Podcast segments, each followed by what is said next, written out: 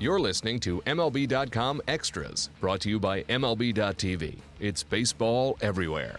Hey, everybody, thanks for tuning in. I'm Anthony Castrovince, and this is our weekly look at the Minnesota Twins. I'm joined, as I am each week, by Rhett Bollinger. And Rhett, uh, it was uh, pretty much a foregone conclusion that Eduardo Nunez would, would represent this club on the All Star team, and that's exactly the case. And really, just a great story here uh, for a guy who you know, obviously did not have an everyday job going into the season. Uh, wasn't even on the All Star game ballot as a result of that. Uh, to, to get this uh, assignment is pretty cool for him. Yeah, it really was. It was really awesome. This is a guy that you know, seventh year in the majors, never really had a chance to be an everyday guy. You know, in New York, he was a you know a pretty big prospect and kind of considered the heir apparent to Derek Jeter at shortstop, but um, you know had trouble defensively there. Never really got much consistent playing time because Jeter obviously lasted a little longer than people I think realized or even thought he would. Um, so he never really got a, a chance to play every day.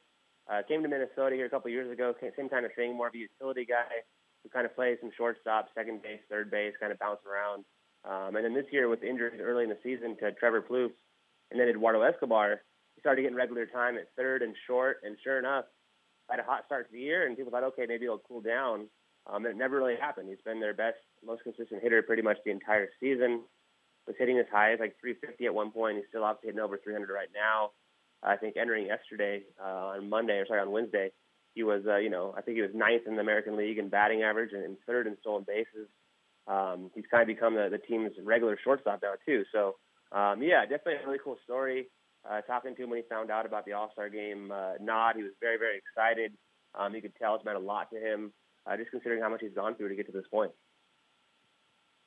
Uh, I want to talk a little bit about Max Kepler. He had the seven RBI game against the Rangers last week, and really a, a strong season for the rookie from Germany. Uh, OPS over 800, 17 extra base hits in, in 41 games. Uh, there's another guy, Rhett, who obviously did not have a, a regular role on this club or even a, a spot in the big leagues at the beginning of the season. Uh, but you know, he's made the most of the opportunity in the outfield. Yeah, he really has. He's definitely had a, a nice season here as a rookie.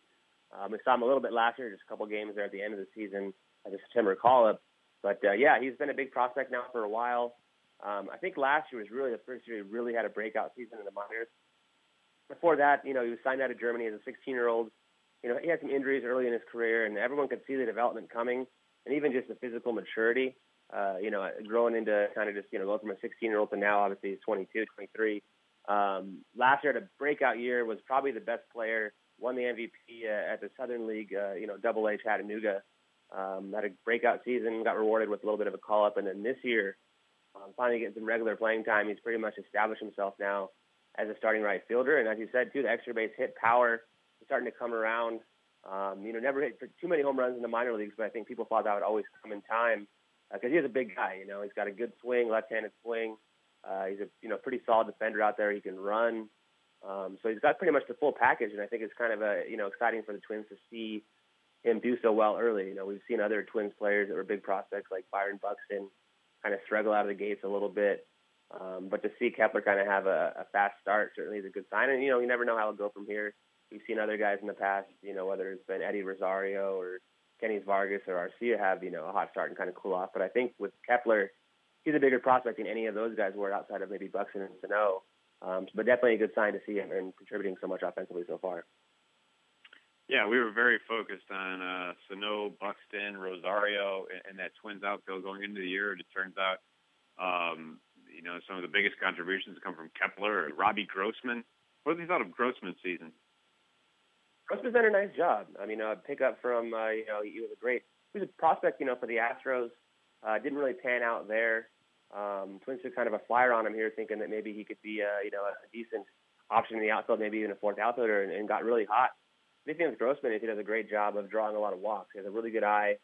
Um, he's showing a little bit of power here too, but mostly early on when he first came up. Had a great start to the season. Sorry, great to the start to his Twins career, I guess you could say. Um, it's cooled off a little bit, but still putting up good numbers. Still, still drawing a lot of walks. Switch hitter. Um, yeah, it's kind of he's going to get a look out there, obviously with Rosario is back up here, and they kind of want to get. I think the big thing is this year, the second half now, they really want to get a look at some of these younger guys or guys that haven't really had a chance to play every day to kind of see what they have. To see if Grossman, if Grossman's more than just a fourth outfielder. You know, if Eddie Rosario can get it going, you know, Kepler out and right, you know, uh, Buxton in center, and now with Plouffe out for at least a month, you're going to have Sano at third. Um, so yeah, I just think this team right now is going to keep playing these young guys, um, and I'm sure we'll see Jose Berrios in the rotation soon. Just kind of see what they have in these young players in the second half of the season. Yeah, and that shift, of course, uh, you know, part of that is, is the trade deadline and, and the Twins uh, perhaps unloading some pieces and, and going younger in, in various spots. Uh, uh, as we record this, they're wrapping up a series against the A's, which I'd imagine is a, a fairly well scouted series, given that both those clubs, uh, you know, should be or could be sellers this month. But you mentioned the Plouffe injury.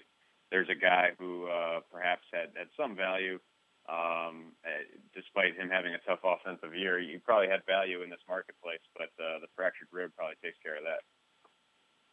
Yeah, definitely. That's the thing. I mean, Plouffe was probably a strong candidate to get traded just because uh, the emergence of Sano, and I think right now they've kind of ended the Sano and the outfield kind of experiment and have Sano back at third base. So it was going to make some sense to, you know, trade Plouffe. He's obviously been subject to rumors like that for a while now. Um, but with him out until August, obviously a chance of an August, you know, waiver trade deadline or trade or trade, but I just probably more likely might be in the off season now. I think now the top candidate for the Twins is probably Ervin Santana. Um, still has two more years of control left on his contract. Twins might have to eat some money for it just because he has a pretty big contract left, but he's been a lot better recently, and obviously as a veteran, I think teams can kind of count on. There's not that many good starting pitchers out there in the trading block. It seems like right now. Um, Eduardo Nunez, as much as he's having a great year, um, also could be a candidate too. I mean, he's an free agent uh, after next year, um, so he certainly has a chance to be traded. And, and you know, a couple other names, you know, Fernando Abad as a reliever. Any other kind of relievers could possibly be, you know, mentioned. Brian Dozier's having a, a nice uh, bounce back after a slow start. I don't think he'll be traded just because I think um, at this point he just means too much to the organization as kind of a team leader, and I think he's a fan favorite. It would be tough to trade him, you know, especially he's got a couple more years on his contract as well. Um, they do have Jorge Polanco, a top prospect, who likes looks like more like a second baseman that you know is pretty much close to ready here. But at the same time, I just don't think they're gonna they're gonna move Dozier. But uh, I think for right now, I think Ervin Santana is probably the most likely candidate to get traded.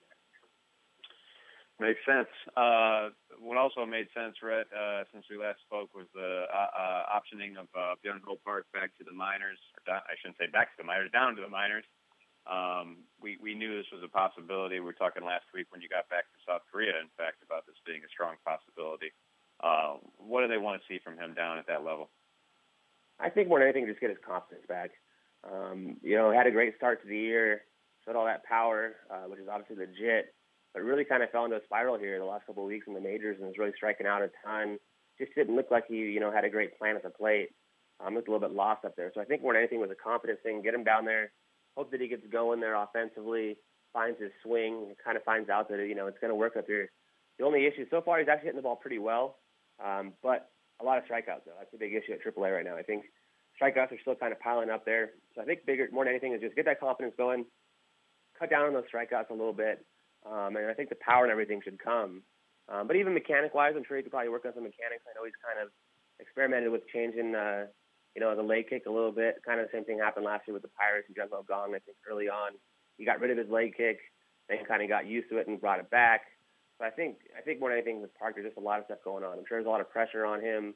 Uh, just you know, from my trip in Korea, just talking to people. I mean, it's amazing how many fans, you know, watch every one of his at bats, and even the reporters that cover him, and all Korean players, they break down like every single pitch they pretty much seen from you know from these players in the majors. So I think a lot of that pressure I think there'll be less pressure at AAA just because obviously there's not going to be um, as many reporters there talking to him, or even just knowing that you know a lot of the games here in the states are all on TV in Korea as well. So I think obviously those games won't be on, and you know AAA games won't be on in Korea. So maybe you can kind of take a step back, you know, realize the pressure's off him a little bit, um, get that confidence going, get that swing going, and he'll be back up here pretty soon. Because like I said, that second half, Twins want to see what they have in these guys, and I think Park's another one of those guys they want to see what he can do in the second half. I think for now they kind of thought this is a good spot to kind of let him maybe hit the reset button and then get it going offensively. Well, on the bright side, maybe the Rochester Red Wings are, are selling more gear in, in South Korea now, uh, as the Twins were earlier this year. But all right, that's it from Rhett. Uh, I want to thank him for joining us as he does each week. We'll continue to check with him in the second half of the season and see uh, how the Twins youth movement progresses. But thanks for tuning in. This has been MLB.com Extras Minnesota Twins edition. MLB.tv Premium, the number one live streaming sports service, is celebrating 13 years. Watch every out of market regular season game live or on demand in true HD. Real time highlights, live look ins, pitch tracking widget, and more. MLB.tv Premium includes a free At Bat 15 subscription. Watch live baseball on over 400 mobile and connected devices. Watch at home, in the office, or on the go every night on every device. Blackout and other restrictions apply. Visit MLB.tv for details.